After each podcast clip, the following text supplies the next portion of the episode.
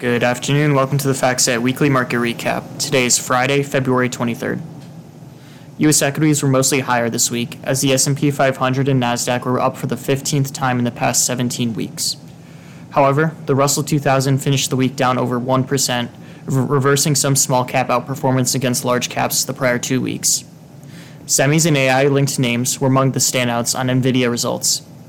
Other outperformers included discounters, HPCs, food, insurance, home builders, credit cards, payments and fintech, travel and leisure, medtech, and biotech.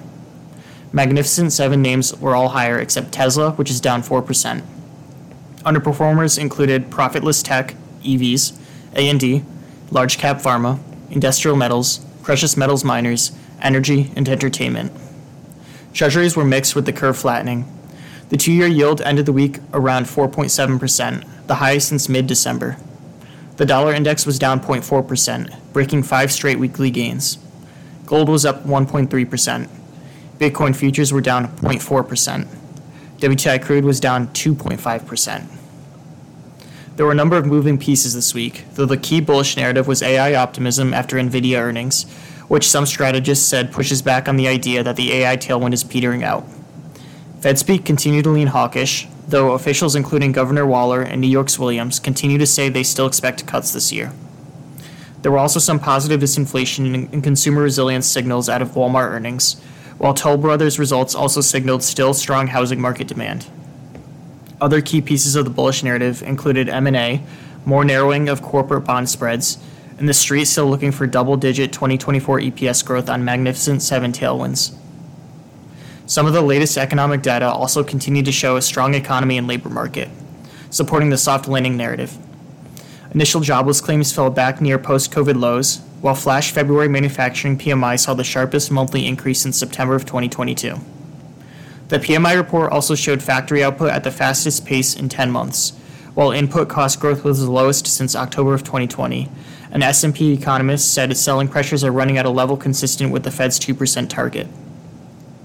A hawkish Fed remains a key overhang as officials continue to push higher for longer messaging. Some economists also noted that the Fed's data dependence may push the timing of rate cuts out further as it waits for actual price changes rather than just falling inflation expectations. While officials continue to signal they prefer to be patient rather than have to potentially backtrack on easing if inflation reemerges. Positioning was seen flipping from a tailwind to a headwind, with some sell side strategists noting positioning still sits near the highest levels in months. Some also noted cash on the sidelines continues to dwindle, which could suggest dampened dry powder dynamic. This week's February flash services PMI disappointed, posting the slowest increase of new business in three months.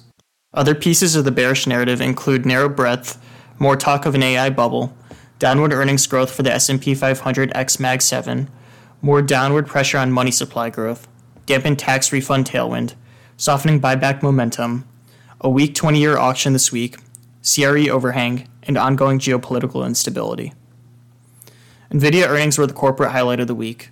The company posted revenues well ahead of estimates, and guidance came in well ahead of estimates. Management said demand is surging across companies, industries, and nations, and said that accelerated computing and generative AI have hit a tipping point.